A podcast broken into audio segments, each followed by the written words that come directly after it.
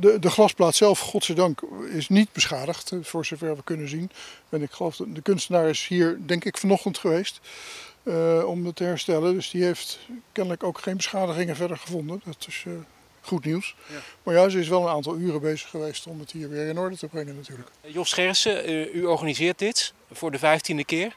Ja. En ehm, er worden steeds vaker vernielingen hier aangericht. Nou ja, we hebben vorig jaar hebben we een aantal schades gehad, maar dat was over de hele periode drie, als ik me goed herinner.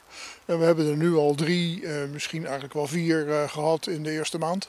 En dat is dan nog los van wat er met onze eh, attributen, zoals posters en flyers en dat soort dingen gebeurt. Er zijn nu twee keer al grote, grote posters gestolen en vernield. En wie zijn de schuldigen? Ja, als we dat wisten dan... Uh, qua jongens? Ja, qua jongens. Ja, of qua meisjes, uh, whatever. En is de maat nu vol voor u? Uh, nou ja, die begint wel vol te raken, want onze middelen raken op. Want iedere schade leeft, is wel verzekerd, maar heeft een hoog eigen risico. Nou, dat hadden we voor drie keer ongeveer begroot en dat is dus in feite op. Ja. Dus een volgende schade en we hebben niet een reservepot, want we leven precies op de edge van het, van het budget ieder jaar. Uh, en dan, ja, dan zit er niks anders op dan te stoppen. Wat zou dat betekenen?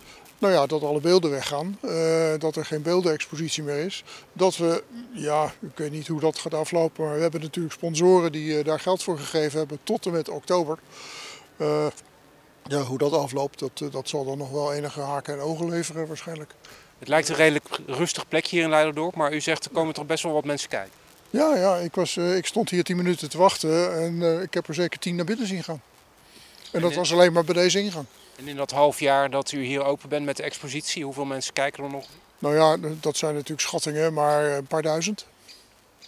Uh, mensen uit het ziekenhuis komen hier vaak hun lunchpauze als het een beetje mooi weer is. En dat is het al een tijdje. Dus, het zou jammer zijn als het moet stoppen. Ja, absoluut. En het is, kijk, kunst in de natuur is ook in het kader van welbevinden is dat belangrijk.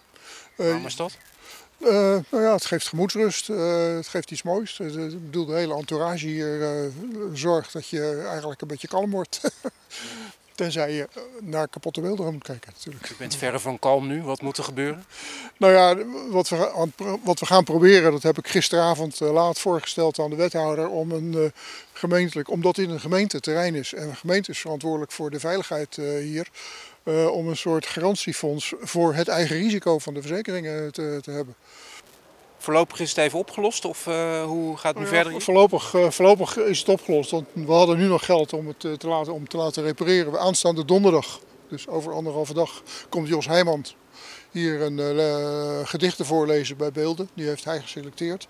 We hopen dat daar een hoop mensen op afkomen. Vorig jaar hadden we een man of veertig die daarnaar kwamen luisteren. Dus ja, er is animo genoeg. Maar, we hopen dat het rustig blijft. En we hopen dat het rustig blijft, ja.